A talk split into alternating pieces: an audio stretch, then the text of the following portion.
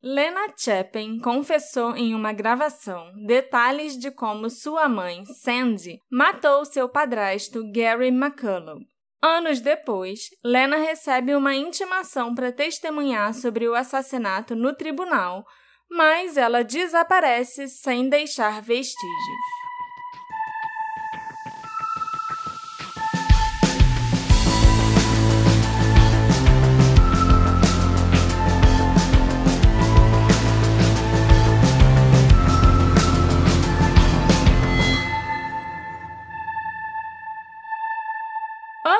Ouvintes queridos! Sejam bem-vindos ao novo episódio do Detetive do Sofá. Eu sou a Marcela, a host desse podcast, e hoje nós daremos continuidade ao nosso mês de Unsolved Mysteries. E dessa vez nós vamos falar do caso do desaparecimento da Lena Chapin, o episódio 6 da primeira temporada, chamado Testemunha Desaparecida. Você lembra desse episódio, Alexandre? Lembro sim, Marcelo. É um episódio muito interessante, com vários desaparecimentos e twists, eu acho. Mas antes da gente entrar nesse episódio, eu queria lembrar a todos os nossos ouvintes, nesse mês de maio, que esse podcast não é nada sem os nossos queridos apoiadores que propiciam para vocês esse podcast que vocês estão ouvindo. E se você quiser virar um apoiador e poder ouvir esse episódio mais cedo e estar tá no nosso grupinho secreto, dá uma olhada lá na Aurelo como que faz. E torne-se um apoiador, porque é legal. Tem pet no grupo. Isso é muito bom. Vou falar isso todo episódio agora. Ai, ai. Tá bom. E para nos ajudar a contar essa história com mais informações e mais detalhes, nós vamos contar com a colaboração da minha querida Jay Carrillo.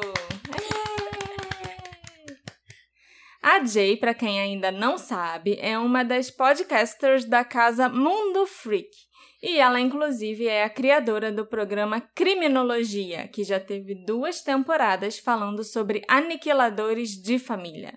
E foi exatamente por isso que eu convidei a Jay para esse episódio, porque nesse caso a probabilidade é bem grande, né, de nós estarmos tratando de uma aniquiladora com dois, talvez até três assassinatos nas costas. Então, seja muito bem-vinda, Jay. Muito obrigada. Eu tô muito feliz porque agora eu não vim como especialista de física, eu vim como especialista de aniquiladores de família.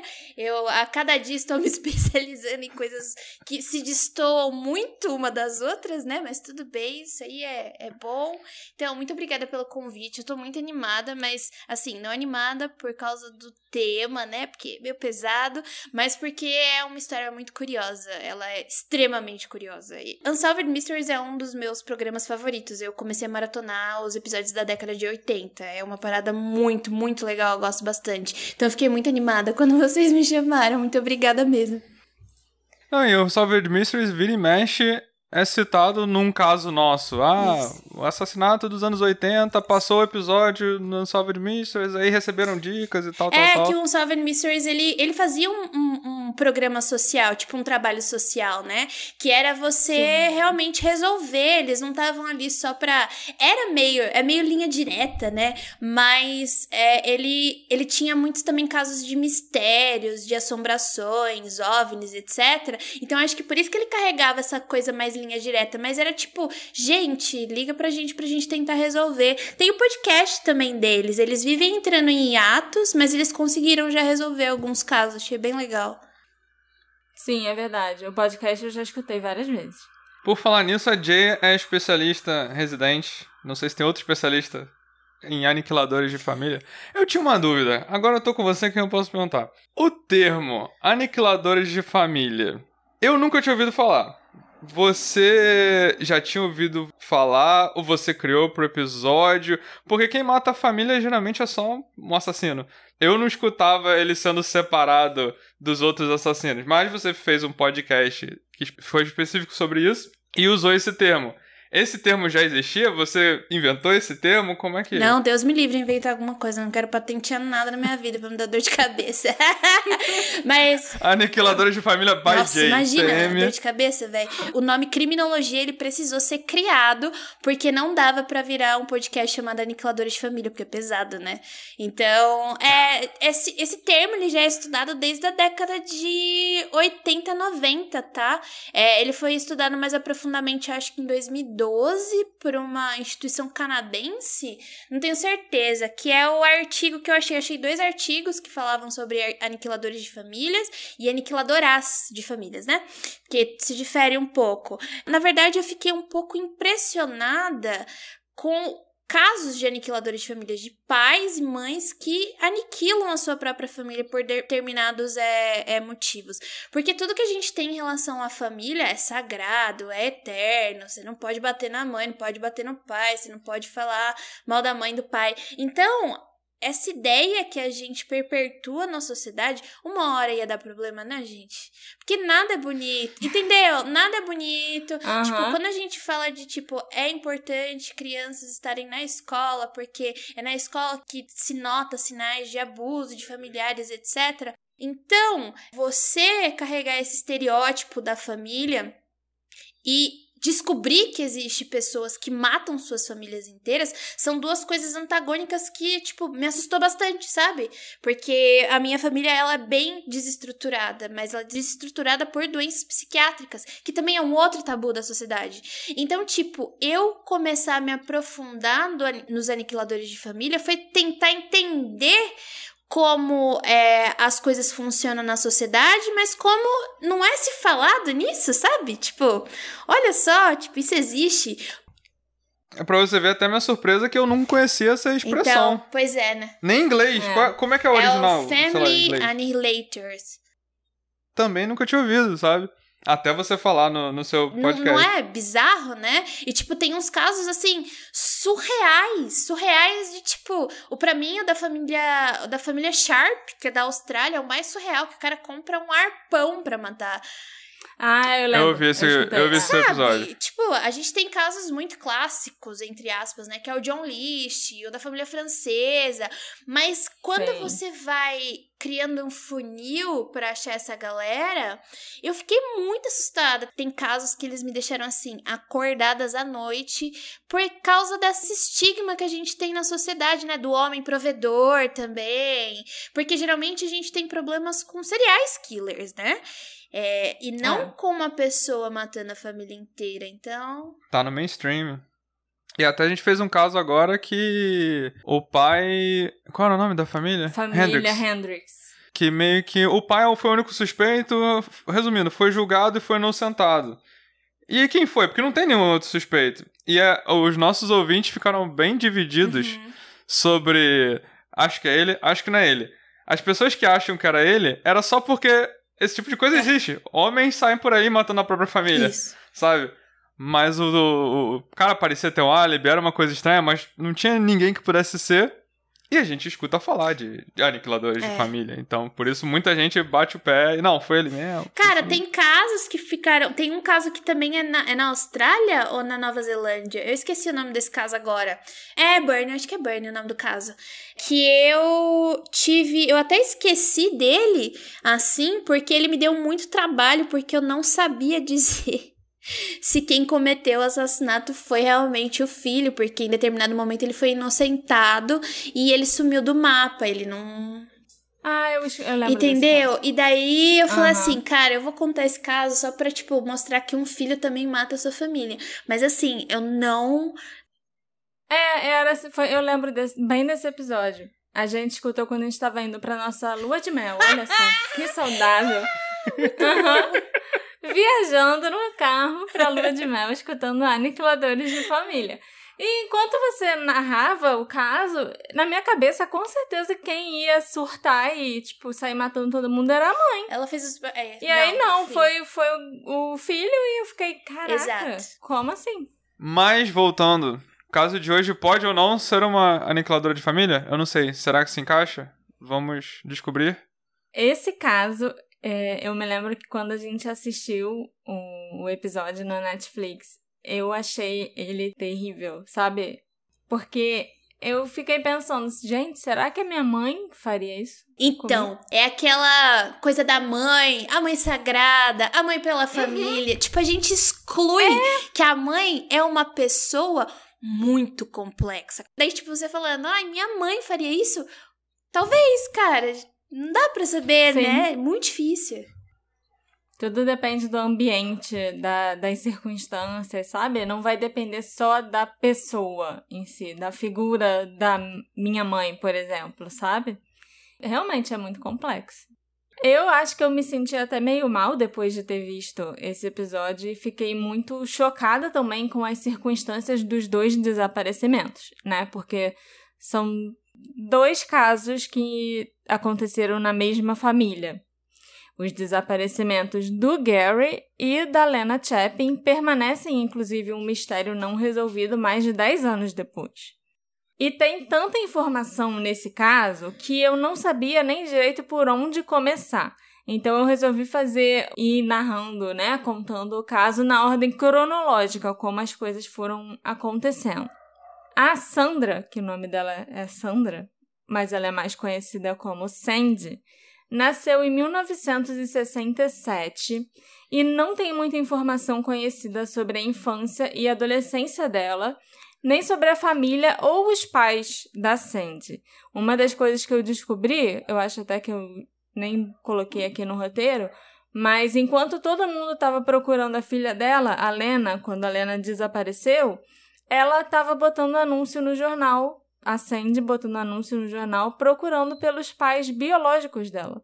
Porque ela não conheceu os pais biológicos e ela queria conhecer a mãe, principalmente, ter contato com a mãe. Então, todo mundo louco procurando a Lena e é a Sandy botando anúncio, tipo, mulher nasceu no ano tal, tá procurando a mãe biológica e entra em contato no telefone tal, tal, tal. Entendeu? Mostra muito da personalidade dela, né?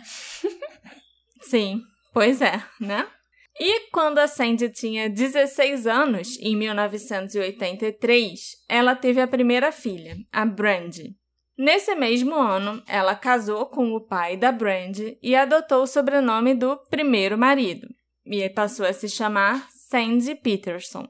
Algum tempo depois, a Sandy começou a ter um caso com outro homem, chamado Robert Chapin.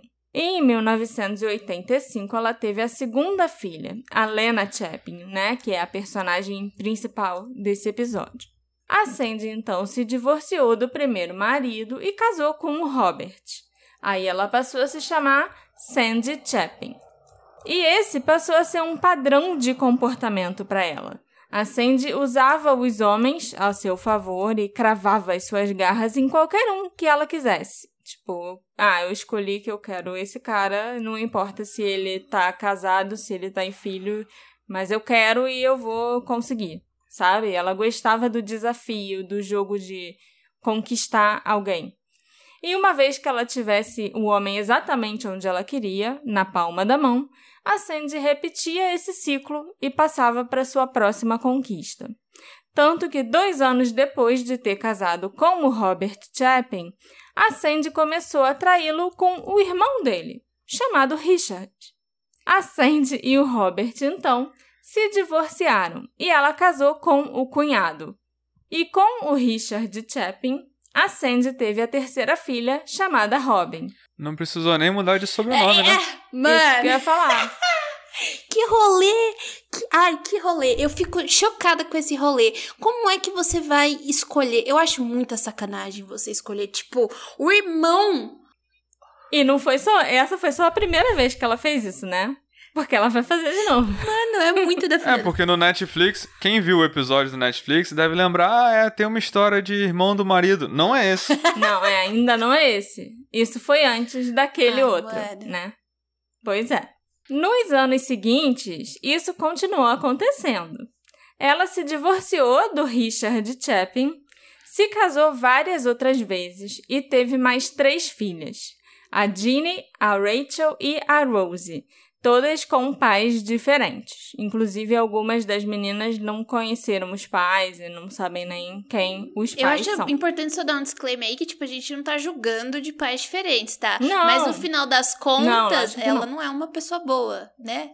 Mas. É, é. As, tanto que as três, essas três filhas mais novas, depois acabaram sendo adotadas pelo, por um dos futuros maridos dela. Que é um cúmplice nos assassinatos que ela cometeu. E né? essas irmãs, elas são unidas, né? Elas se interagem entre si. Eu achei legal isso, porque, né, tipo, de pais Sim. diferentes e uma mãe meio das ideias, né? Sim, elas É. são bem unidas mesmo. Até que, em 1993, a Sandy começou a ter um caso com um homem chamado Albert McCullough. E é aqui que as coisas começam a ficar interessantes e aí que começa também é, o episódio do Netflix. Então, né? a Sandy e o Albert, eles vão se casar no ano que eu nasci. em mil... Ai, meu Deus. É, eles se casaram em 1994. E esse período que a Sandy estava casada com o Albert foi, tipo, um, um momento alegre na vida das seis filhas dela, né? E ele era um ótimo padrasto que as meninas podiam confiar e tinha uma grande influência sobre elas. Já que a Sandy, o que, que a Sandy estava fazendo? Ela estava cuidando da própria vida dela, então ela ia pro curso de enfermagem todos os dias. Assim, não é uma coisa ruim, mas o que a gente tá vendo aí é que tá direcionando o cuidado das filhas para outra pessoa, né? Então, ele praticamente criou as seis durante os anos em que eles estiveram casados. O primeiro ano da união da Sandy com o Albert foi maravilhoso para elas e também não foi tão ruim assim para o casal, já que a Sandy começou a ter um caso com o irmão do Albert, o Gary McCullough. Depois de uma briga física entre os dois irmãos, o Albert disse pro Gary que aquela mulher era um problema e que era melhor eles dois se afastarem dela. Mas o Gary, tipo, ele falou assim: não, não é isso que eu vou fazer, e desconsiderou o conselho do irmão e continuou o relacionamento com a Sandy. Então, no dia 21 de dezembro de 96, a Sandy e o Gary se casaram. Mano, o tempo é muito curtinho, né? Tipo, dois anos é muito rápido. A Sandy, ela achava que o Gary tinha o quê? Dinheiro, porque ouvia ele falar da fazenda onde ele morava e que tinha criação de gado e tal. E o dinheiro era sempre importante para Sandy. Já temos aqui, acho que, uma segunda red flag. Mas na verdade, o Gary era um homem pobre, né? Ele realmente tinha uma fazenda, um sítio pequeno onde ele morava e criava galinhas e vacas. Mas ele também trabalhava muito numa fábrica de processamento de frango para conseguir se manter. O Gary, ele era um homem muito trabalhador, sério, mas com um coração enorme e muito generoso. Então, o que a Sandy fez? Ah, eu vou me mudar para essa fazenda, entendeu? Porque agora eu vou ser uma fazendeira. E então, depois do casamento, se mudou para lá e levou as seis filhas junto. As meninas, elas sentiram uma diferença enorme da vida que levavam com o Albert para a vida no sítio com o Gary. Lá, elas passaram a ter tarefas para fazer todos os dias, o que eu não acho muito problemático, porque são seis garotas, né? Vai ter uma baguncinha, vai ter que ter, né? Eu acho também que é importante para tipo alinhar, sabe, a vida, você tem obrigações, porque quando você se tornar adulta, você vai ter obrigações também. Então elas estão ali, né, cuidando dos animais, cuidando da casa, mas no fim das contas, isso foi uma coisa boa, né, que a gente tá falando aqui, porque graças ao tempo morando ali com Gary, que as filhas da Sandy aprenderam a ter disciplina e a se virarem sozinha, né, e serem mais independentes, principalmente as mais velhas, a Brandy, a Lena e a Robin. Mas é claro que a Sandy não se aquietou com o Gary por muito tempo, não, né? Como era o padrão dela. Depois de três anos juntos, o apetite da Sandy por um novo companheiro ressurgiu. Em março de 99, a Sandy começou um caso com um colega de trabalho chamado Chris Clem. Ele era bem mais novo do que a Sandy e vinha de uma família rica. O Chris também era casado com uma mulher chamada Jennifer. Mas o casamento dele já tinha ido pelo ralo até antes da Sandy aparecer. Eles já estavam, tipo, no processo de divórcio e tal. O Gary estava meio desconfiado que a Sandy devia ter um amante.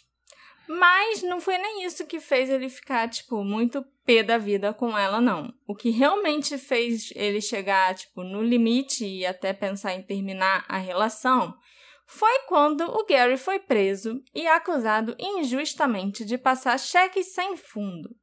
Não foi o Gary que tinha passado os cheques, foi a Sandy.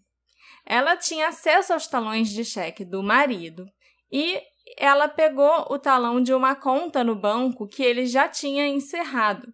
E aí ele acabou sendo preso porque os cheques, lógico, voltaram. Depois dele pagar a fiança e ser libertado, o Gary foi no banco para tentar resolver a situação desses cheques sem fundo. E aí ele descobriu uma coisa ainda pior. A Sandy estava roubando o dinheiro do pagamento da hipoteca e ele estava quase perdendo a fazenda. Ela ainda estava vendendo o gado do Gary sem a permissão ou o conhecimento do marido.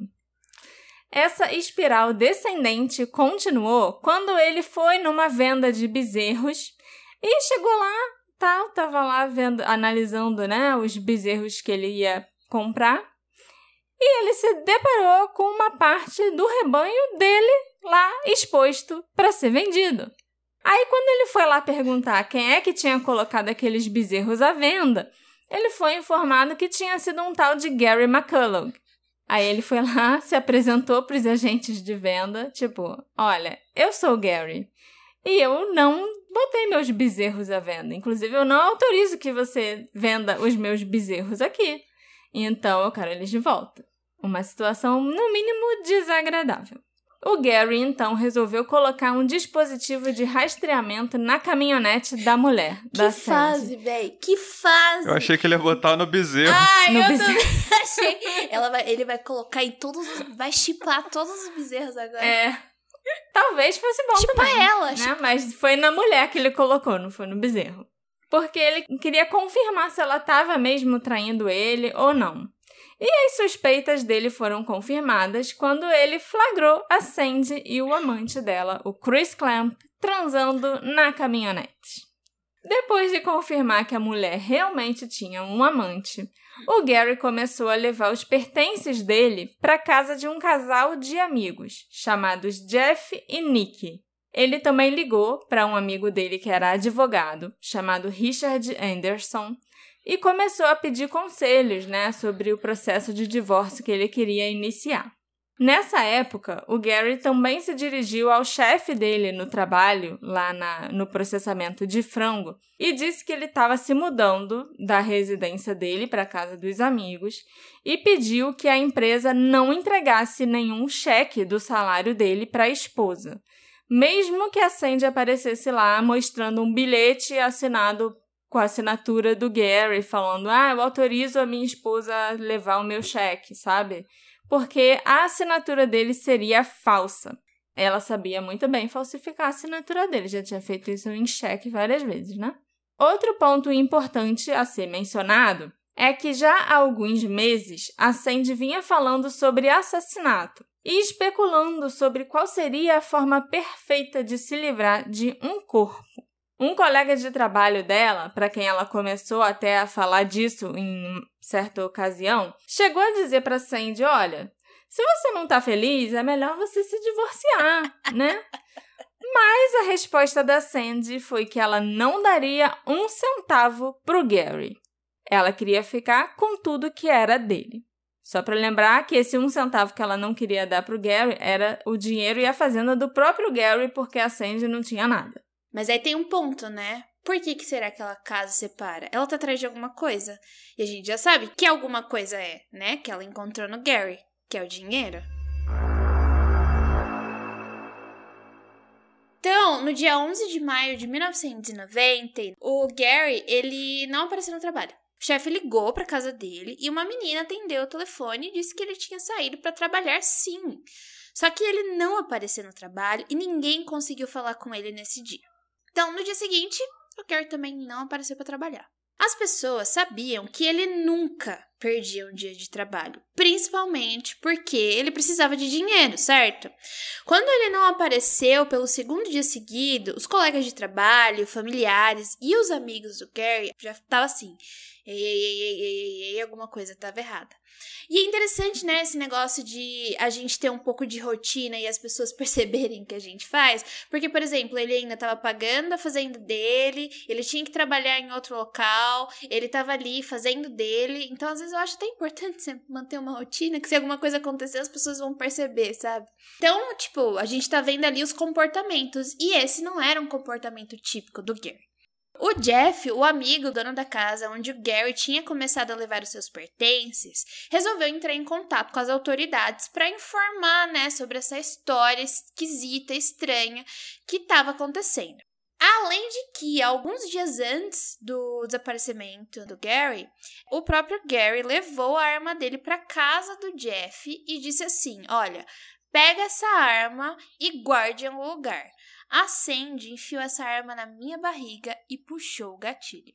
Quando o Jeff ele pegou essa arma e examinou, ele viu que havia uma bala lá dentro. E por algum milagre, essa arma falhou na hora e a vida do Gary foi poupada. O Jeff nunca se esqueceu da cara do Gary quando ele mostrou pro amigo que a arma estava carregada. Então, naquele momento, o Gary percebeu que a Sandy realmente queria matá-lo. E essa foi a última vez que o Jeff viu o Gary. No dia 12 de maio de 1999, um dos primos do Gary, o Robert, ele foi até a polícia e reportou o desaparecimento do primo. No dia seguinte, o Mike Epperly, o xerife do condado, mandou uma patrulha até a fazenda para fazer aquela verificação de bem-estar, sabe? Vai lá ver se tá tudo bem. E queria ver se estava tudo bem com o Gary. Um policial chamado Brian Martin foi até a propriedade com um parceiro.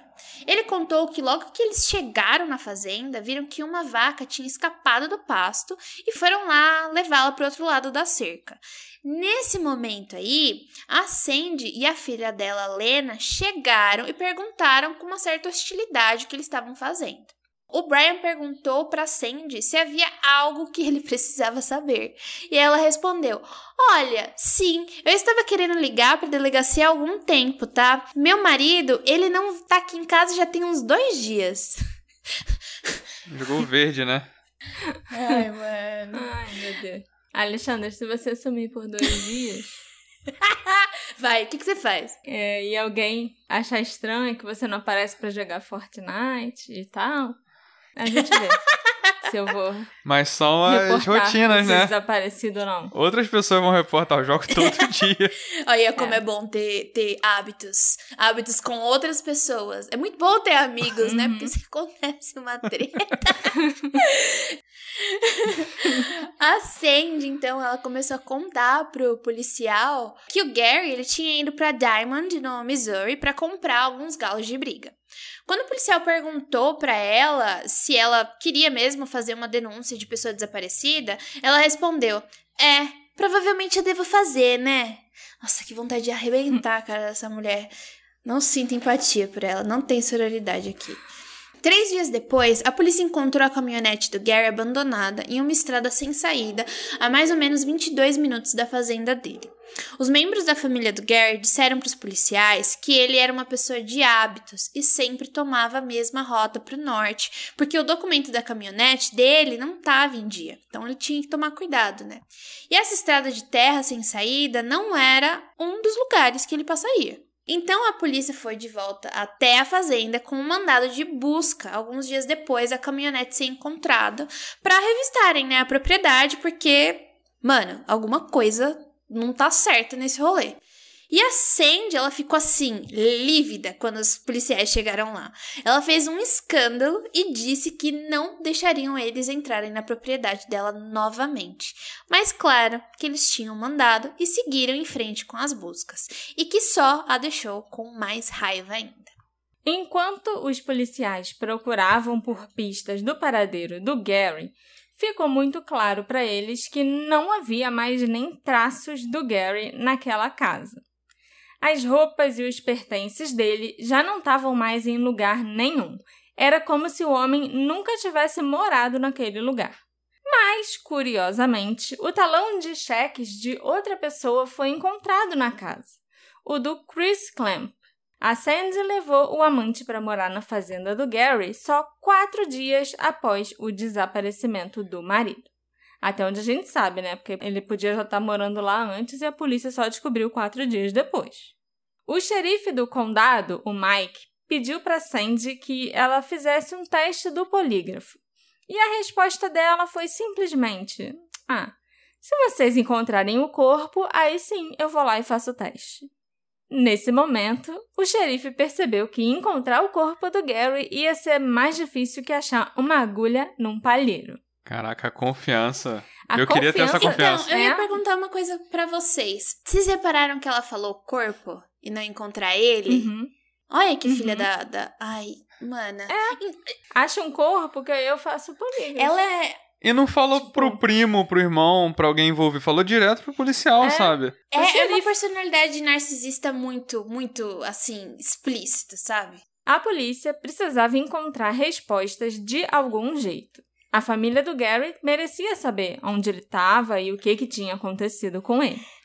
Então, os investigadores resolveram interrogar as seis filhas da Sandy, na esperança de obter alguma informação. A Lena, que nessa época tinha 13 anos, estava em casa quando Gary desapareceu. E a polícia percebeu que ela sabia mais do que ela estava contando. Na sala de interrogatório, quando todas as seis meninas estavam juntas, né, conversando com a polícia, a Lena ficou muito na defensiva. Ela foi verbalmente agressiva com os policiais e desencorajou as outras cinco irmãs a falarem com a polícia e a responderem às perguntas dos investigadores. Ela antagonizou a polícia abertamente e disse para as irmãs ficarem de boca fechada. A Sandy sempre fez as filhas mentirem por ela. Era um dos comportamentos, mais um dos comportamentos padrões da Sandy, né?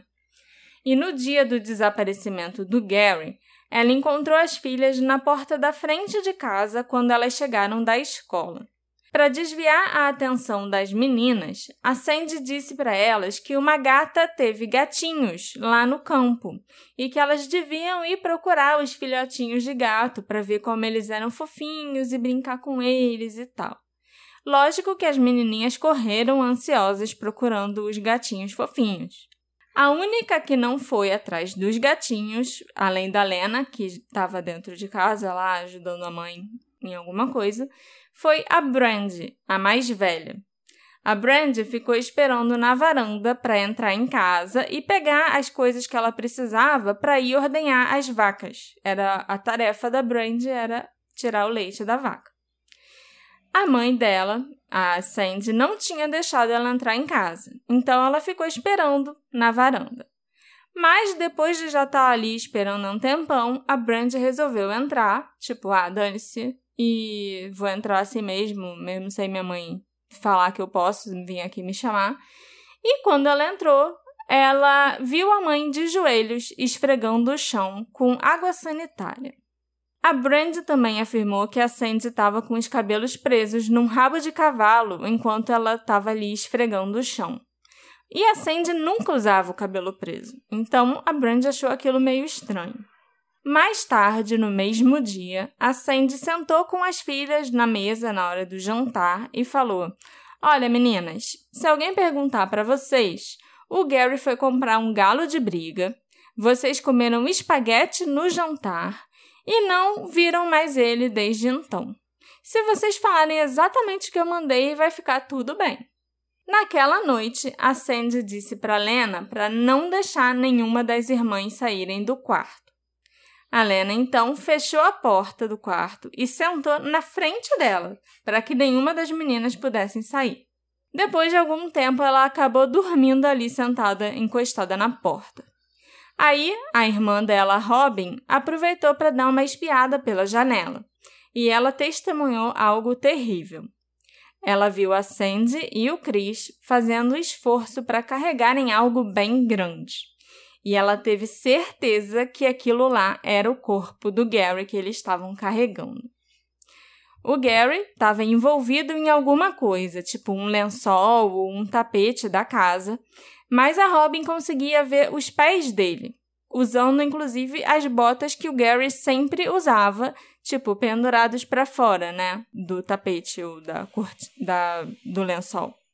A Robin ficou muito assustada e foi falar com a Lena e com as irmãs sobre o que ela tinha visto. Mas a Lena disse para elas, para as irmãs todas, que se elas falassem para qualquer um sobre o que aconteceu com o Gary, elas iam ser levadas embora, mandadas para lugares separados para famílias diferentes e nunca mais se veriam.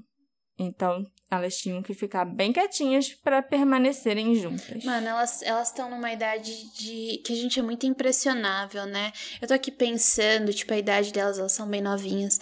Eu lembro que uma vez eu peguei, eu lia muito e minha mãe me dava sempre muita oportunidade de pegar o que eu quisesse para ler, sabe? E uma vez eu peguei uma HQ que era a história de Tiradentes, só que mostrava ele sendo esquartejado. E isso nunca saiu da minha cabeça. E eu tinha mais ou menos essa idade. Isso eu vi num quadrinho e eu nunca mais esqueci. Uhum. Imagina as três meninas vendo isso. É um. Mano. Ai, é muito traumatizante um negócio desse. Nossa, com certeza. Eu ficava muito traumatizada com qualquer filme de terror ou de suspense que eu visse nessa época. Até hoje, eu sou muito cagona. Imagina vendo minha mãe fazendo alguma coisa assim, Então. sabe? Ai, deve moldar uma personalidade aí, viu? Não, e o maior medo delas devia ser serem separadas, sabe? Devia ser a É. única coisa que elas tinham. Eu não sei se elas deviam ter noção com essa idade que a mãe já era esquisita. Mas se elas acabassem separadas, ia ser o fim. E essa era o melhor jeito de controlar elas, eu imagino. Sim. Nossa, extremamente manipuladora, né? No dia 11 de maio de 1999, segundo que nós sabemos, né, a Sandy, ela atirou na cabeça do Gary enquanto ele estava sentado vendo TV, comendo ovos mexidos. Ele morreu imediatamente e o corpo dele foi enrolado em plástico e levado até o quarto que ele dividia com a esposa. Depois que as meninas chegaram da escola, a Lena foi levada para dentro pela mãe para ajudar a limpar a cena do crime na sala, enquanto as outras meninas foram procurar os gatinhos e a Brandy ficou esperando para poder entrar. A esposa do Chris Clamp, a Jennifer, de quem ele estava se divorciando já na época, contou que nesse dia ele recebeu uma ligação da Sandy e a Jennifer pôde ouvir ele ali dizendo como eu vou te ajudar, ele não vai mais poder abusar de você. E coisas assim.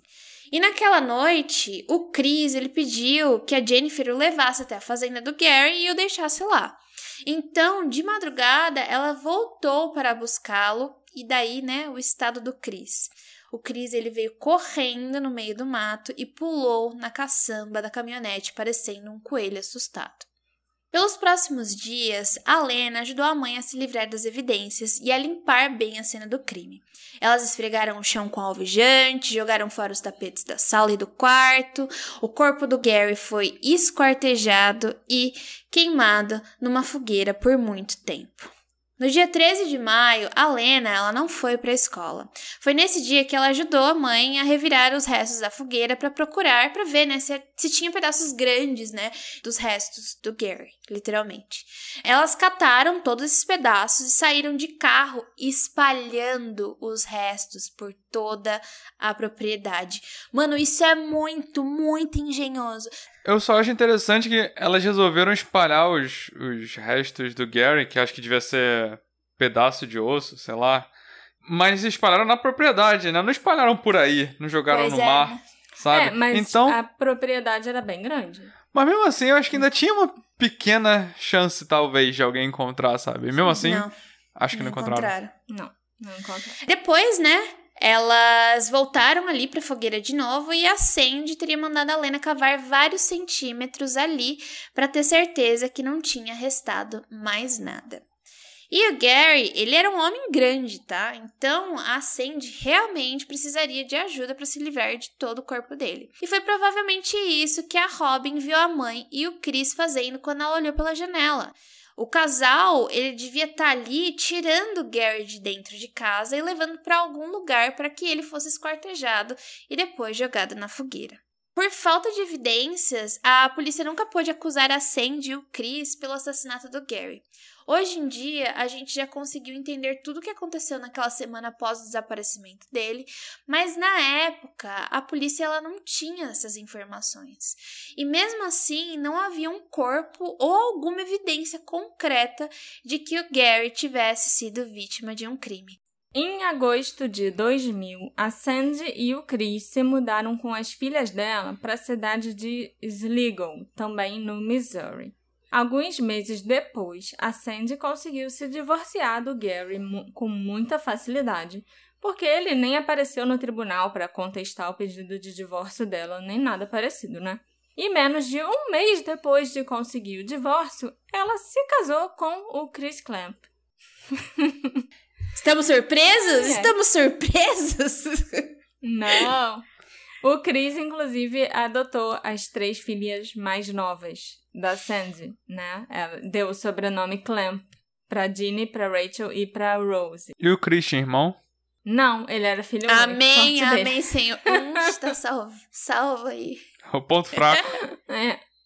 A Lena continuou morando com a mãe e com o um novo padrasto, mas conforme o tempo foi passando e ela foi crescendo, a Lena foi ficando cada dia mais distante, sabe? Muito ansiosa e até meio arredia. Ela deixou de ser a adolescente cheia de vida, com resposta para tudo na ponta da língua e que tinha até um espírito de liderança entre as irmãs. A Lena também passou a usar drogas e a andar com uma galera barra pesada da cidade. Ela estava precisando de ajuda, né? Claramente, ela precisava conversar com alguém, precisava falar sobre o que tinha acontecido, mas ela não podia. A culpa estava destruindo a Lena por dentro. Até que finalmente, em 2003, quatro anos já depois do assassinato do Gary, a Lena se abriu com um namorado e contou tudo para ele. E foi esse namorado que encorajou a Lena a procurar a família do Gary para contar a verdade, porque eles mereciam saber o que houve com um parente querido deles. A Lena, então, concordou em encontrar o Albert McCullough, o irmão do Gary, né, ex-padrasto dela, e das irmãs, para eles conversarem.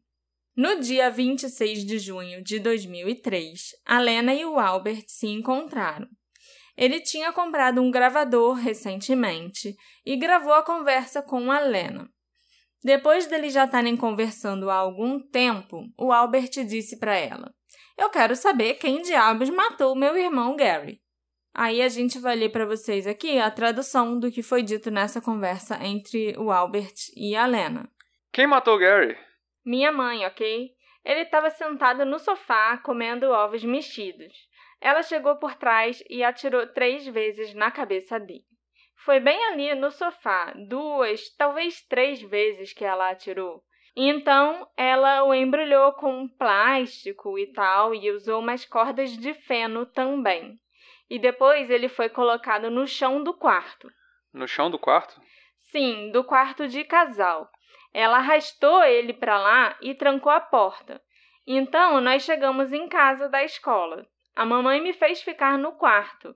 Ela não queria que eu visse o Gary, mas eu já o tinha visto porque eu espiei pela porta. Eu não acreditei no que ela estava falando e eu queria ver. Bem, eu preciso de algo para verificar que o Gary realmente se foi. Como uma pessoa faz uma coisa dessas? Existe alguma maneira de fazermos isso para eu ter certeza? Não, não há mais nada. Não restou nada. Ele foi completamente queimado, totalmente queimado. E tudo que foi deixado na pilha de queima da fogueira, o que sobrou naquela pilha, foi colocado em baldes e espalhado por toda parte. Eu estava lá e eu sou a única que sabe. Eu sou a única que sabe exatamente o que aconteceu. Mas não sobrou mais nada, não há nada. Eu até queimei os meus dedos, queimei a ponta dos meus dedos enquanto pegava as cinzas e alguns ossos. Eu sei que isso me faz parecer uma pessoa má, mas o que eu podia ter feito? Você era apenas uma criança fazendo o que sua mãe mandava. Essa foi a confissão da Lena pro Albert. Ela sabia que estava sendo gravada por ele durante essa conversa E ela fez isso porque ela não aguentava mais se sentir tão mal e tão culpada guardando algo tão terrível para si mesma. O Albert e o advogado dele pegaram a gravação e entregaram para a polícia. E aí eles começaram a conversar com os investigadores e com o xerife, né, tentando descobrir o que que podia ser feito. E os investigadores do caso achavam que a melhor opção ia ser ir até a propriedade onde isso tudo aconteceu e procurar por evidências que corroborassem a confissão da Lena. Mas isso seria bem difícil, porque os novos donos do lugar já tinham demolido a casa da fazenda onde a Sandy atirou no Gary.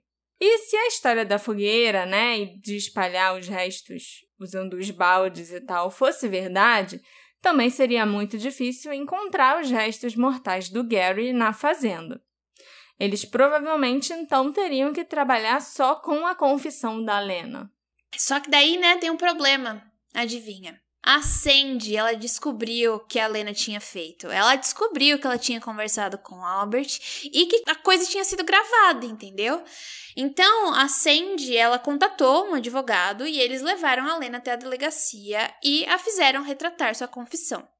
Como a Lena era menor de idade, então aí nessa época ela já tinha seus 16, 17 anos, e a mãe era a responsável por ela, ela podia arranjar um representante legal para as duas.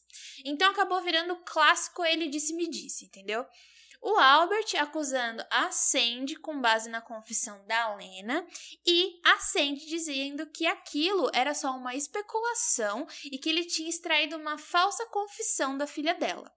O advogado chegou a dizer que a Lena só tinha confessado porque o Albert prometeu dar um carro para ela em troca. Olha só, velho. A Lena, ela não queria retratar a confissão, né? Ela queria dizer a verdade e procurou a irmã mais velha, a Brandy, para contar tudo o que estava acontecendo. Então a Brandy, ela ficou completamente chocada. Ela só ficou ouvindo a história da Lena sem julgar a irmã e absorvendo tudo o que tinha acontecido. No dia seguinte, a Brandy procurou a mãe, né, e começou a brigar com ela, ameaçou chamar a polícia para denunciá-la, alegando que conhecia toda a roupa suja da Sandy. A mãe olhou direto para Brandy e mandou ela entrar na caminhonete imediatamente com ela e o marido Chris Clamp. Eles dirigiram na escuridão por uma estrada deserta e de repente a caminhonete parou. O Chris então apontou uma arma na cabeça da Brandy. Gritando de terror, ela correu para a mãe pedindo ajuda, chorando, desesperada e implorando que a mãe dissesse para o Chris não matar ela, né? Depois de uns 30 segundos terem passado e da Sandy nem ter olhado para a cara da Brandy, a Sandy disse ao Chris para deixar a Brandy ilesa. A Brand então foi silenciada, assim como a Lena tinha sido por vários anos antes. Pesado. Mano, imagina sua mãe. Minha mãe, quando ela brigava comigo, eu achava que ela me odiava e que eu ia ficar, tipo, à, mercê do nada, que eu ia virar uma órfã, sei lá, entendeu? Imagina isso, como a, a Marcela tava falando. Pô, a, a Sandy nem sabia quem era o pai das crianças. Você não tem outra família. Como é que você vai confiar? Você não confia mais em ninguém. Você não tem uma base, um alicerce ali para você viver. Gente, isso é. Ai. Tipo, não tinha nem. É porque quando minha mãe brigava comigo, eu corria para minha avó, sabe? Mas nesse caso, elas não tinham ninguém elas não tinham pai, elas não tinham avós, porque a Sandy também não conhecia os próprios pais, ela estava botando anúncio no jornal, procurando eles.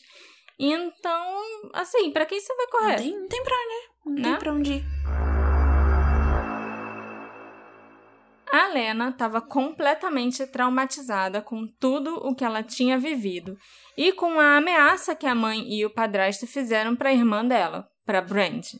A Lena então começou a apresentar problemas para dormir, ela não conseguia mais comer. Eram alguns sinais clássicos de uma depressão profunda. A Lena também continuou usando drogas. Ela largou a escola, ela nunca terminou assim nem o ensino médio e começou a ter alguns problemas com a lei. Ela chegou a ser presa algumas vezes por estar tá dirigindo embriagada e tal. Ela também acabou engravidando do namorado e em novembro de 2003 ela teve o filhinho Coulter.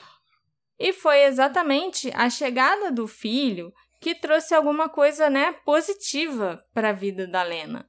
Ela passou a ser completamente dedicada a ele. Foi como se o Coulter tivesse dado um objetivo para ela, né? Uma luz, um motivo para Lena querer viver. Ela queria ser a melhor mãe possível para aquele bebezinho. Lembrando que a barra para ela devia estar tá lá embaixo, né? O, o patamar. ah, com certeza. o Alexandre, o alívio cômico do bagulho. Ah, que bom. A Lena precisou arranjar vários empregos para conseguir se sustentar e sustentar o filho. Ela ainda estava morando com a Sandy e o Chris nessa época. Então ela acabou meio que sendo forçada a deixar que a mãe ficasse de babá, tomando conta do Coulter para que ela pudesse trabalhar. Pô, eu tô morando aqui com a minha mãe, o mínimo que ela pode fazer é ficar de babá do meu filho, já que eu tenho que trabalhar nos meus dois empregos. A Sandy e a Lena discutiam o tempo todo por causa do bebê. Chegou a um ponto em que a Lena já estava conseguindo se tornar independente e ela já não precisava mais que a mãe cuidasse do Coulter. Ela também não queria mais a Sandy se metendo na vida dela, dizendo como ela tinha que cuidar do filho, nem nada disso. O problema é que a Sandy achava que se a Lena ficasse independente, ela podia acabar falando de novo sobre a morte do Gary e até ir procurar a polícia, fazer talvez até uma nova confissão. E a Sandy precisava manter uma rédea curta e controlar a Lena de algum jeito para ter certeza que ela não ia ter coragem de confessar de novo. Ela começou a dizer para as pessoas que o Coulter era filho dela e do Chris. A Sandy chegou ao ponto de ensinar o bebê a chamar ela de mãe ao invés da Lena. E a Sandy também sempre quis ter um filho homem, né? Mas nas seis vezes que ela engravidou, ela só teve meninas. Então o Coulter era o menino que ela sempre quis ter. E a Sandy ficou obcecada por ele. Em uma ocasião, a Brandy e a Lena até foram levar o Coulter para visitar o pai dele, o ex-namorado da Lena, que tinha se mudado para o Arkansas. E enquanto as duas estavam na estrada, né, dirigindo, a Sandy ficou sabendo que elas estavam levando o Coulter para ver o pai, que elas tinham saído com o bebê, e ela ligou para Lena, dizendo que se a Brandy e a Lena não voltassem para casa imediatamente com o bebê, ela ia se matar. Isso aí é manipulação básica, né? Do narcisista. É o clássico do Isso... relacionamento abusivo homem-mulher também, Sim. né? Que, tipo, a mulher é. quer tentar sair daquela situação e o cara fala que vai se matar, e daí. É. Foi durante esse turbilhão de brigas com a doida da Sandy, com o bebê, né, para criar que a Lena conheceu um rapaz chamado Jason Bryant. Os dois se apaixonaram e em 2005 foram morar juntos.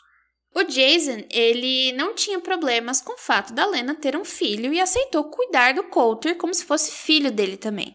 E claro que esse foi mais um passo da Lena para se afastar da Sandy e claro, né, garantir uma independência aí. No mesmo ano, em 2005, a família do Gary solicitou à justiça que ele fosse declarado como morto oficialmente. Com isso, os familiares, principalmente as filhas do Gary do primeiro casamento dele, puderam entrar com um processo civil em 2008 contra a Sandy, o Chris, a Lena e a ex-mulher do Chris, a Jennifer. Lembra lá que ela foi buscar o, o, o Chris na casa da Sandy no dia? Para que eles fossem responsabilizados civilmente pelo assassinato do Gary, já que as investigações não andavam e uma acusação criminal nunca nem foi feita. Quando o oficial de justiça foi intimar a Sandy e o Chris, ele ia intimar a Lena também, já que no sistema ainda constava o endereço da mãe como local de residência da Lena. A esperança da família do Gary era de que a Lena fizesse um acordo e testemunhasse contra a mãe e o padrasto durante o julgamento civil, o que produziria provas para que uma acusação criminal também pudesse ser feita contra eles. Eu achei isso assim muito inteligente. A mesma coisa era esperada da Jennifer, a ex-mulher do Chris, mas a Lena nunca foi encontrada. No dia 17 de novembro de 2008, o Robert Chapin procurou a polícia para reportar a sua filha Lena, que estava como desaparecida há dois anos. Dois anos. Mano. Isso é foda, né? Tipo, dois anos e ninguém. Caralho pensou em falar pra polícia que a menina sumiu. Eu ia ficar tão bolada, eu ia ficar tão. Eu ia, eu ia sair da, da minha cova. Eu ia assombrar tanta gente. Você não tem ideia, eu ia ficar tão puta. Como assim? Dois anos e ninguém nem tchum pra mim? Nem fudendo. Não, É, e com a mãe também. com um histórico desse, todo mundo acreditava na versão dela, sabe? Que ainda vai ler. Mas assim, ah, ela foi embora. E todo mundo. Tá, tá ok, foi embora, né? Fazer o quê? É, então, mas eu acho que a gente vai falar isso mais tarde também. Acreditavam porque uma das irmãs falava que, tipo, ah, sim, é, eu vi a Lena e ela disse que tava indo embora pra Flórida. Quando, na verdade, isso nunca aconteceu e ela tava só mentindo porque a mãe mandou. A Sandy, ela tinha contado pro Robert e pra todo mundo que perguntasse que a Lena tinha se mudado pra Flórida com um homem. A polícia, ela foi até a casa da Sandy para questioná-la sobre o paradeiro da Lena e ela contou para os policiais a mesma coisa que tinha falado pro Robert. A filha deles tinha largado tudo e ido embora para Flórida com o cara. A Brandy contou que quando foi descoberto que a Lena tinha sumido, lá em 2006, ela tinha perguntado à mãe onde a Lena estava. E a Sandy deu o mesmo discurso padrão para ela. Na hora, a Brandy sacou que tinha alguma coisa errada nessa história, porque as duas irmãs eram muito amigas. Era muito amiga e não tava falando com a irmã tinha dois anos. Por quê, caralho? Pois é, né? Ah, eu tô puta. Enfim. A Brandy conhecia todo mundo com quem a Lena andava e sabia que não tinha outro homem na vida dela, né? Além do Jason, com quem a Lena tava morando na época. Mas a Brandy, ela não tinha como provar que a Sandy tava mentindo. Inclusive, porque uma das irmãs mais novas da Brandy, da Lena, a Rachel, estava confirmando a história da Sandy. A Rachel dizia para todo mundo que ela tinha ouvido a Lena falar que estava indo para Flórida. Então, a Brandy sentiu que a única coisa que ela podia fazer era esperar que a Lena desse notícias. Mas a Lena nunca mais entrou em contato e ninguém a viu ou falou com ela novamente. Ai, da minha irmã. Se E tá vendo, ó? Isso. Eu sumir, ela ficar dois anos só esperando, sentada esperando. Você volta pra assombrar ela. Eu, com certeza. Vou voltar pra assombrar ela de qualquer jeito. Independente de. Muito bom, muito bom. Assim que eu gosto. A data oficial do desaparecimento da Lena é 14 de fevereiro de 2006. Era dia dos namorados e o Jason deu um beijo de despedida na Lena antes de sair para o trabalho e disse para ela que ah, a gente vai comemorar à noite quando eu chegar. Mas quando Jason voltou para casa, por volta das seis da tarde, a mãe da Lena, a Sandy, e duas outras pessoas estavam no apartamento deles, levando todos os pertences do Coulter embora e encaixotando as coisas da Lena. O Jason ficou muito surpreso, porque até onde ele sabia, a sogra não tinha a chave da casa deles, né? Então, como é que ela entrou ali? A Sandy então disse para o Jason que a Lena tinha fugido com outro homem para a Flórida. E depois ela foi embora, levando as coisas do neto. O Jason nunca mais viu a Lena e também nunca conseguiu falar com ela novamente. Alguns dias depois, uma das irmãs da Lena, a Robin, apareceu na casa onde ela morava com o Jason para visitar a irmã e o sobrinho Coulter. Mas a Robin ficou chocada ao saber que a irmã tinha ido embora. Foi quando a Robin ficou sabendo que a Lena supostamente tinha fugido com outro homem para a Flórida. Ela também foi informada que o Coulter tinha sido levado pela mãe delas, a Sandy. O Jason contou para Robin que essa história esquisita aí da Lena ter fugido foi contada para ele pela Sandy e não pela própria Lena. E isso foi extremamente preocupante para Robin, porque a Lena era uma excelente mãe e era louca pelo filho. Então ela não queria ir embora deixando o Coulter para trás, muito menos deixando ele com a mãe delas. Assim que a Robin soube que a Sandy tinha levado o menino, ela achou que tinha alguma coisa errada e que a mãe delas provavelmente tinha feito alguma coisa com a Lena. A Robin também deu uma olhada pelo apartamento e viu que todas as coisas da Lena ainda estavam por lá. Todas as roupas e pertences pessoais dela estavam em caixas de papelão e tinham sido deixadas do lado de fora, tipo numa espécie de varanda do apartamento, e ficaram ali as caixas expostas aos elementos para serem destruídas mesmo. Lógico que eu acho que ninguém vai ficar surpreso de saber que quem encaixotou tudo e deixou lá do lado de fora, dizendo que ia voltar para buscar depois, foi a Sandy, né? Algumas semanas depois, a Sandy procurou o Serviço de Proteção à Criança e Adolescente para fazer uma queixa que o neto dela tinha sido abandonado pela Lena. Pode chamar de vaca? Sua vaca. Pode. Isso não é possível. Lógico. Cara, é, com a filha. Nossa. Uhum. É, isso que é pior, sabe? A própria filha. E ela também ainda prestou queixas de abandono de incapaz contra a Lena na polícia e entrou com um pedido de custódia do Coulter. Claro que a Lena, né, não estava aqui mais para se defender dessas acusações, e ela não apareceu nas audiências e também não apareceu querendo o filho dela de volta. Então a Sandy e o Chris Clamp ganharam a custódia do Coulter, que já estava com quase quatro anos a essa altura. E menos de dois meses depois do desaparecimento da Lena, a Sandy e o Chris se mudaram com a criança para outro condado. O Jason Bryant se mudou do apartamento que ele dividia com a Lena e por algum tempo aquela residência ficou fechada depois dele ter saído de lá. Os donos do apartamento deram algumas informações posteriores sobre como estava o local depois que o Jason se mudou.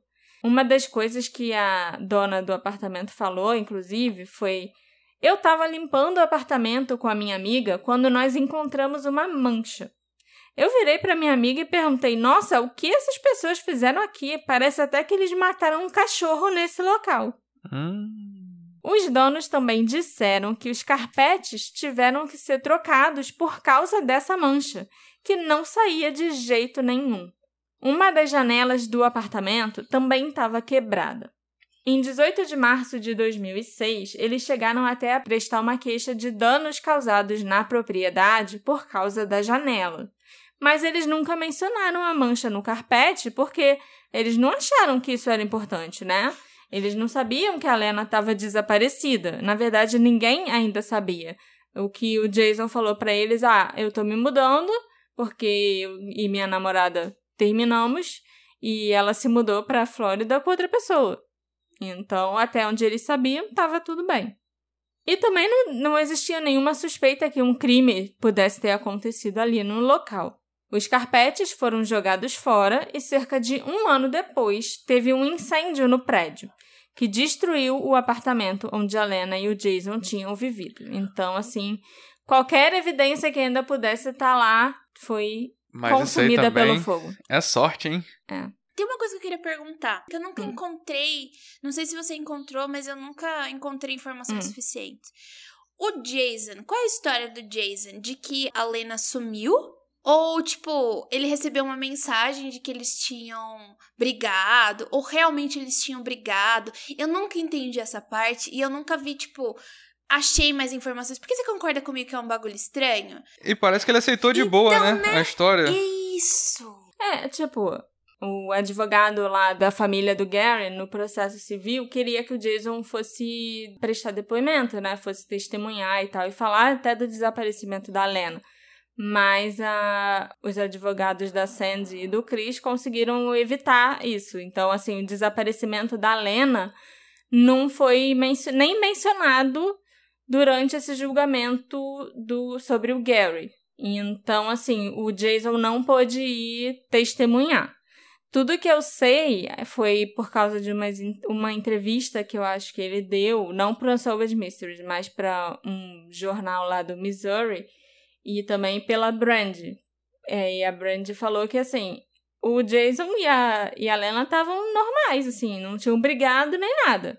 Ele saiu de casa, ah, é dia dos namorados, vamos comemorar depois e tal, foi trabalhar e chegou e deu de cara com a sogra na casa dele quando ele voltou do trabalho. Aí a sogra falou um monte de merda pra ele, falou que, tipo, ah, você, tipo, não, não tem dinheiro, você não tem nenhuma perspectiva de dar uma vida melhor para minha filha, e você, sabe, várias coisas assim, e ela conheceu outro cara melhor e foi embora pra Flórida com ele.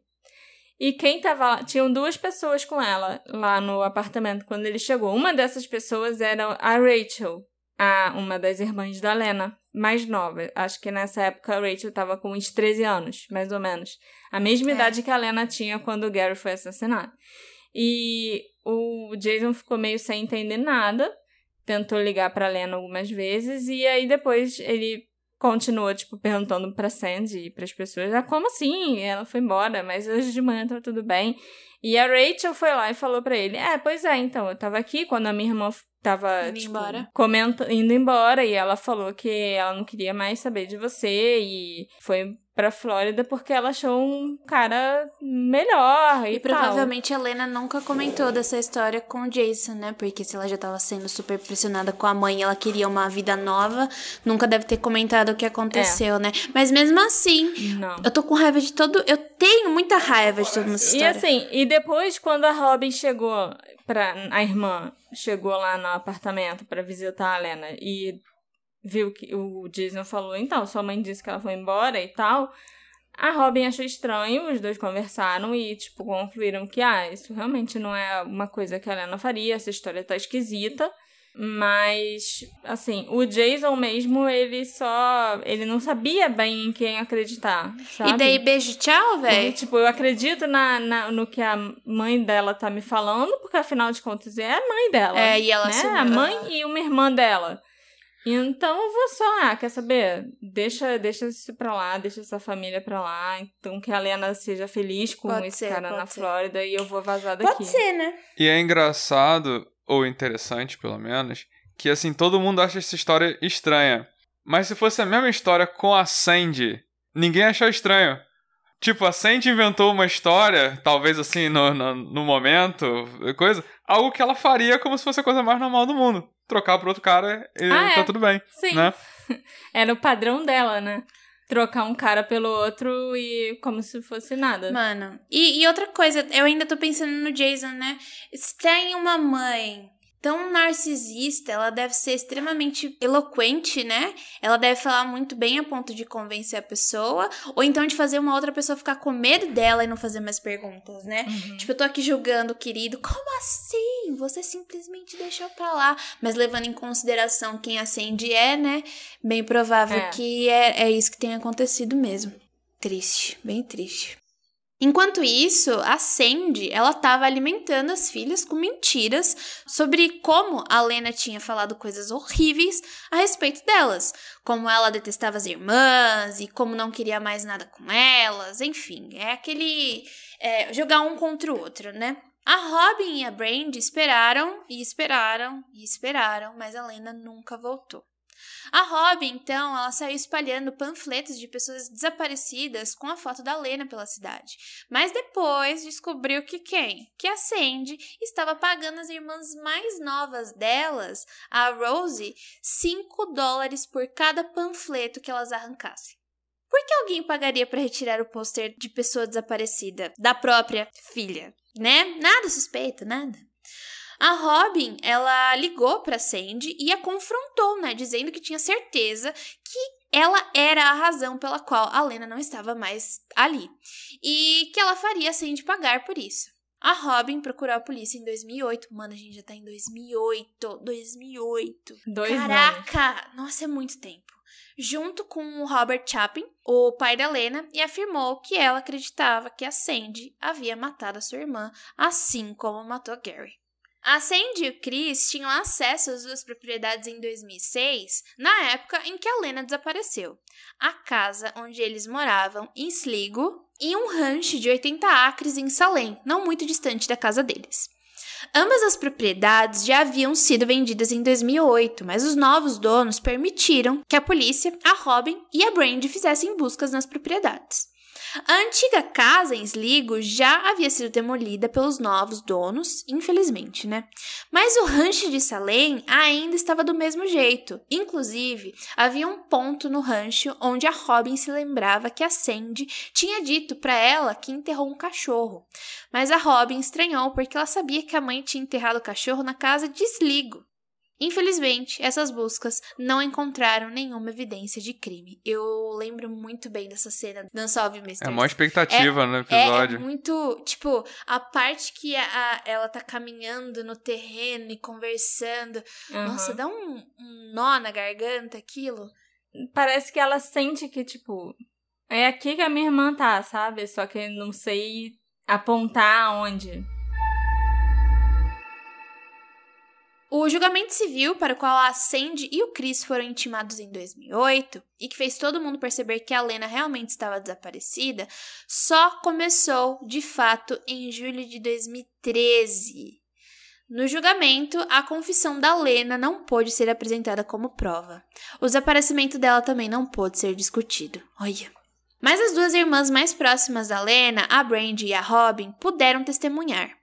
O depoimento da Brand, em especial, foi comovente. Ela descreveu a noite em que ela achou que ia ser morta pela mãe e pelo Chris. A Brand e a Robin também testemunharam que viram a caminhonete do Gary estacionada na propriedade no dia seguinte em que ele desapareceu. Quando comentaram com a mãe sobre a descoberta, ela disse assim, ó: "Do que vocês estão falando? Não quero nem ouvir sobre isso, viu? Essa caminhonete não está aqui." E o carro, né, ele tinha sumido no dia seguinte. Ambas também disseram que o Chris Clamp ele se mudou para casa, né, e para cama da mãe na noite em que o Gary desapareceu. Cara, não tinha nem literalmente não deixou o corpo esfriar, né? No início é. do episódio a gente acha que são, foram quatro dias. Quatro dias depois. Não, foi, foi no, dia. dia. Muitas outras provas foram apresentadas e muitas outras testemunhas foram ouvidas, incluindo né, a Jennifer, a ex do Chris, e o Mike, que é o xerife do condado. 53 minutos depois da deliberação começar, o oficial de justiça anunciou que o júri tinha um veredito. Sandy e Chris foram condenados a pagar 4 milhões de dólares cada um às filhas de Gary por sua morte injusta. As filhas dele não viram um centavo desses 8 milhões até hoje, mas elas disseram que estavam atrás de justiça de ouvir um júri declarar que eles são culpados de assassinato. Não era no dinheiro que elas estavam interessadas. Isso aí, velho. Ganhou, mas não levou, oh. né?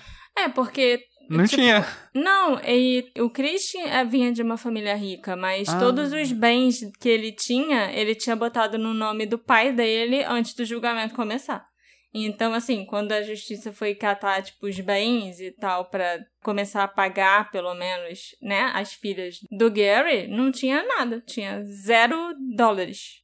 Em 2014, a Sandy e o Chris se divorciaram depois que o processo civil chegou ao fim a Sandy se casou novamente com um homem chamado Joe Wink.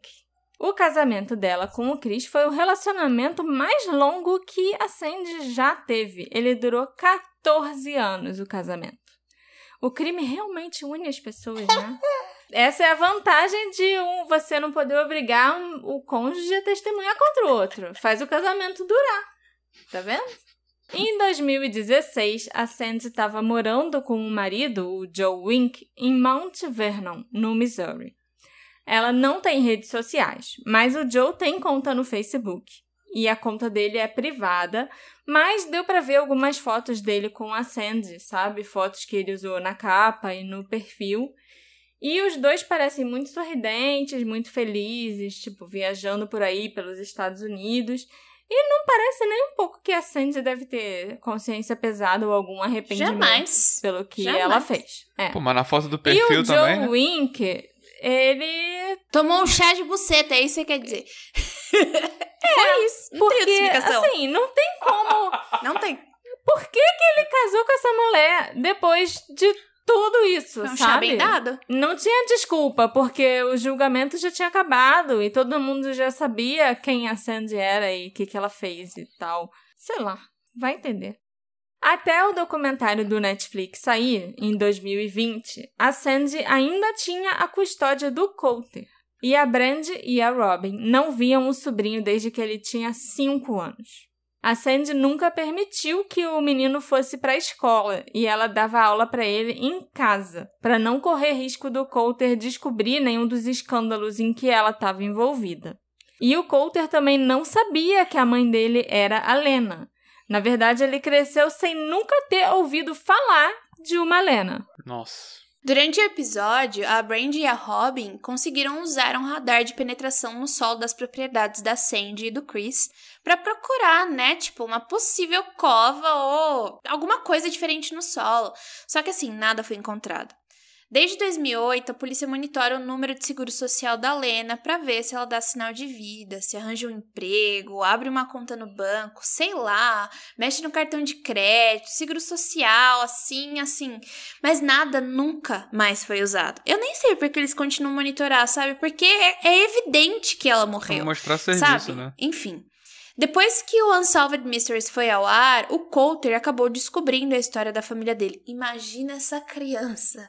Hoje ele frequenta Cara, pena. três psicólogos, dois psiquiatras. Não tem como. A crise de identidade, né? É. É, vocês sabem, né, do, da história do querido lá? Como é o nome do bendito? Que todo mundo fala que ele é o serial killer mais bonito. Esqueci o nome dele.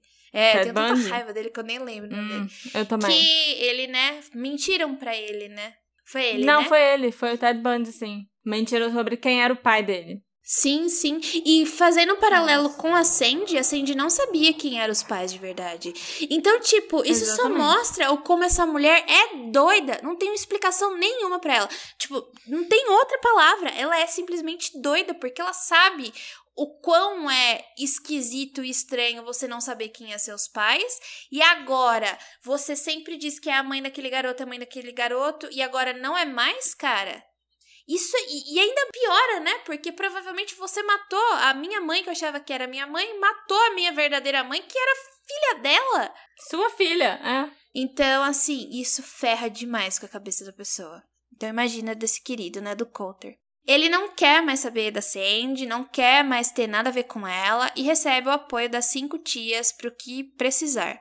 A Brandy afirmou que ele é um garoto muito bonzinho e que ele gosta de fazendas, de cuidar de animais e que hoje em dia ele já sabe tudo sobre a mãe verdadeira dele, a Lena. A irmã mais nova delas, a Rachel, também confessou que ela nunca falou com a Lena sobre a Flórida. Ela não estava lá, né, quando a irmã teria ido embora, como ela afirmou antes, e que ela mentiu amando da mãe. Ela não sabe o que aconteceu com a Lena, mas ela também desconfia que a Sandy tenha feito alguma coisa muito ruim com a irmã.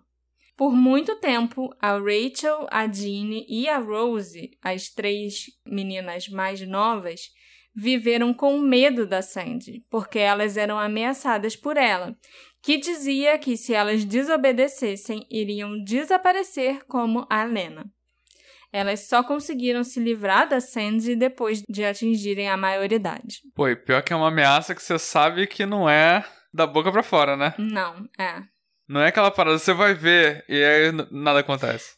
Não, porque elas já viram acontecer Eu tô com rindo de nervoso, meu Deus. E assim, é de partir o coração que a Sandy tenha passado uns 13 ou 14 anos criando o neto, o Coulter, como se fosse filho dela. E que a própria mãe seja quem impediu a Lena de ver o filho dela crescer.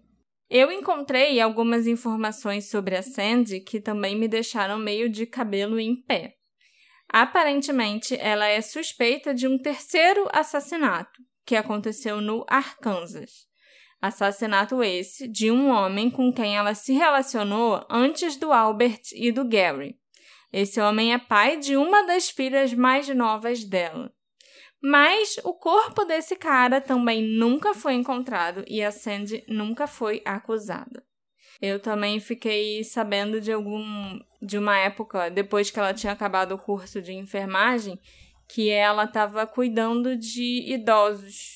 Só que ela abusava desses idosos e os idosos, ela roubava eles, ela tipo trocava o medicamento deles de propósito. E os idosos reclamavam e falavam o que estava acontecendo e ela falava que não, deve ser a demência, a idade, eles não sabem o que eles estão falando. E falava que, ah, não, era outra pessoa que tá roubando vocês, não sou eu não. E apontava para outros enfermeiros, né, do lugar que ela trabalhava. E aí, depois que ela já tinha roubado pra caramba, principalmente de uma idosa específica, que era com quem ela mais convivia, ela se mandou. E aí as pessoas reconheceram a Sandy assistindo o Unsolved Mysteries e, caraca, essa é a mulher que maltratou a Nossa, minha avó e que roubou a minha avó. E... Pesadíssimo. Então, Jay, agora que a gente, né, contou essa história horrível da Lena Chapin e da família dela, será que você acha que a gente pode considerar a Sandy uma espécie de aniquiladora de família? Será que ela realmente matou a filha e um dos maridos, talvez Isso dois sim, né? dos maridos Isso não é nem dela, será, né? né, Marcela? Pelo amor de Deus. não tem É. nem como. Mas agora, aniquiladora de família, eu não acho, não. Tinha que ter matado mais filhas. É uma frase meio pesada. Quantas, quantas filhas, Essa é uma frase, Ai, que horror! uma frase meio complexa, Marcela. então, é, esse caso dela, ó, eu conhecia o caso da Lena antes de conhecer esse caso que eu vou falar agora. E muito depois de quando eu li, eu comecei a fazer o Criminologia sobre Aniquiladores de Família.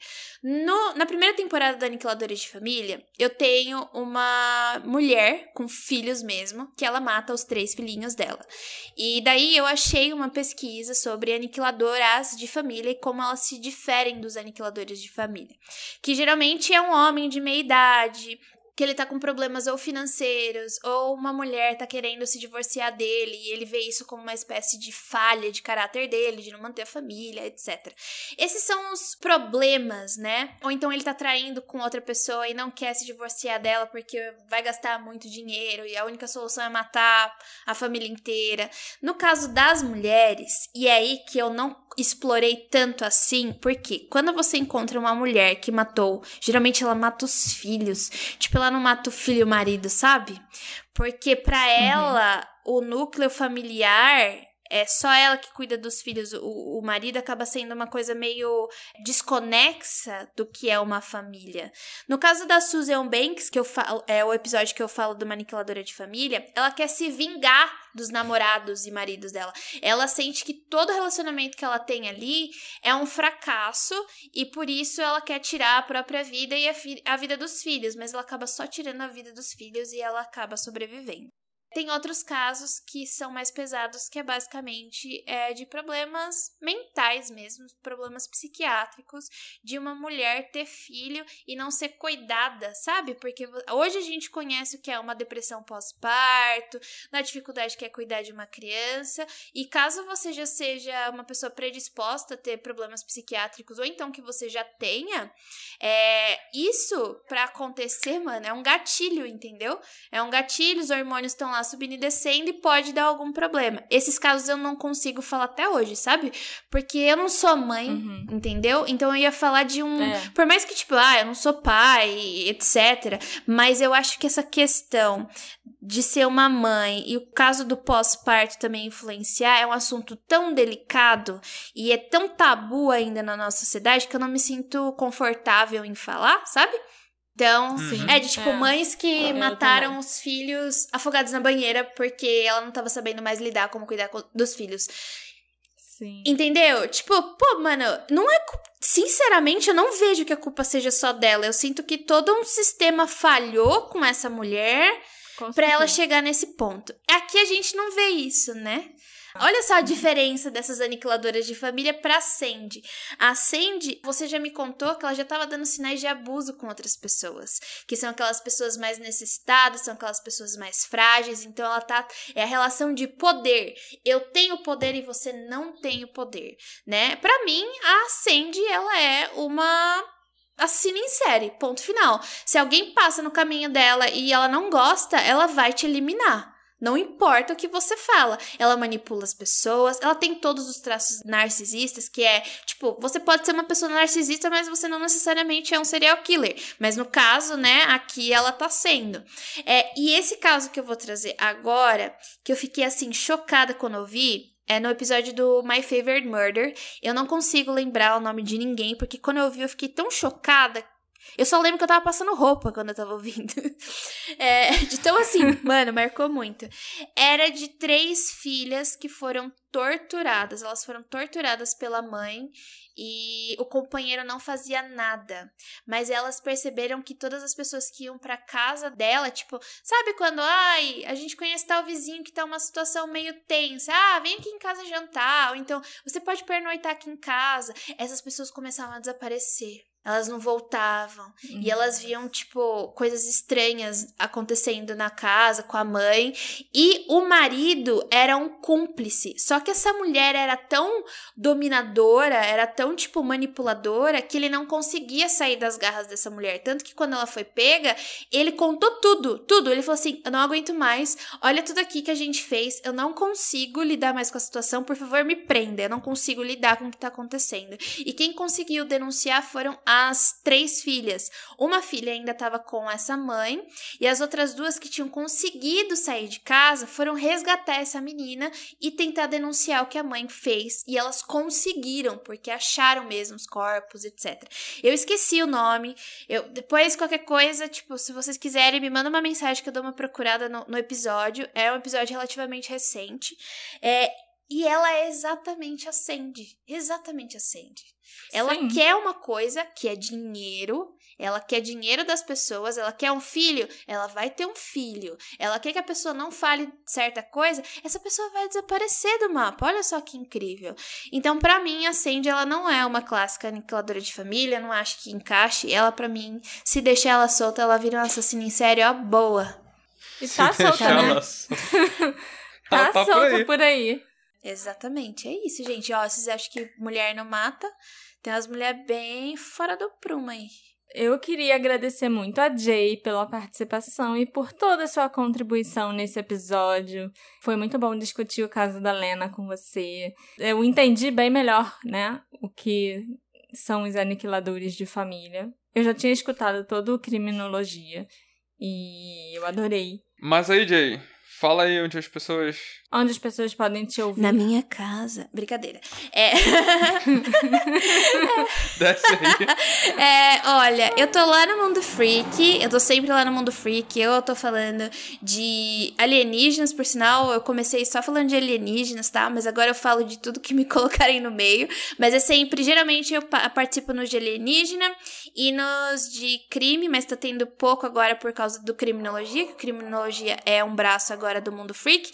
Caso vocês não saibam, o Mundo Freak ele é um podcast de casos insólitos, então a gente tá lá falando não só de OVNIs e alienígenas, como é, coisas bizarras, às vezes a gente fala de, tipo, temas históricos, magia, vai ser, a gente falou de Edgar Allan Poe esses dias, Lovecraft, então a gente tá sempre aí beirando entre horror, terror, casos insólitos, alienígenas, e o Criminologia, de novo, é um braço do Mundo Freak, que é o meu podcast de True Crime. Eu tava aí com duas temporadas fechadinhas de Aniquiladores de Família, temporada 1, temporada 2. Esse ano ainda sai a temporada 3. Ainda não vou revelar o tema. E de novo, muito obrigada por terem me convidado. Eu amo estar aqui. Vocês sabem que quando perguntam, Jay, que podcast de crime que você indica? Eu falo, português só tem o detetive de sofá. é o único que eu fecho meus olhos e indico, entendeu? Os outros vá por livre e espontânea vontade, não tem nada a ver com isso. então, eu gosto muito desse podcast, eu gosto muito da pesquisa de vocês, vocês fazem um trabalho excelente com casos é, não solucionados. O trabalho de vocês dentro das redes sociais também é incrível. Gosto muito que é sempre mais informações que vocês estão levando para lá. Então, eu fico muito, muito feliz feliz que, tipo, eu posso conversar com vocês, comentar nas coisas de vocês e principalmente estar tá aqui. Então, muito, muito obrigada. Oh, Ai, você é muito fofo. Não esperava por, por esse é. plot twist. Jay, é. fala mais sobre você. Mas o Detetive do Sofá é muito bom. É só, é só oh. Marcela. Eu, você falar vocês, vocês, a pesquisa de vocês. Não, é que você. É, só... é tipo, é junto, né? É um trabalho conjunto. Sem um, não vai existir Sim. outro. Eu, por exemplo, não existiria criminologia se eu não tivesse os meus editores. Porque nem a pau que eu pegaria um bruto de duas horas e meia pra editar. Sinto muito. Não ia ter uhum. podcast. Então, tipo, é um trabalho em conjunto de vocês, né? Não tem como. Sim, é verdade. Muito obrigadinha, Jay. Eu adorei ter você aqui de novo. Me chame mais vezes. Onde está Lena Chapin? Será que ela realmente está enterrada em alguma daquelas propriedades? E o Gary McCullough? Será que um dia alguma parte dos restos mortais dele será encontrada? E o mais importante de tudo, será que a Sandy e o Chris vão pagar pelo que fizeram? Me encontra nas nossas redes sociais, arroba detetive do sofá, e me diz o que você achou desse episódio muito especial. A gente se encontra na próxima investigação. Tchau, tchau. Tchau.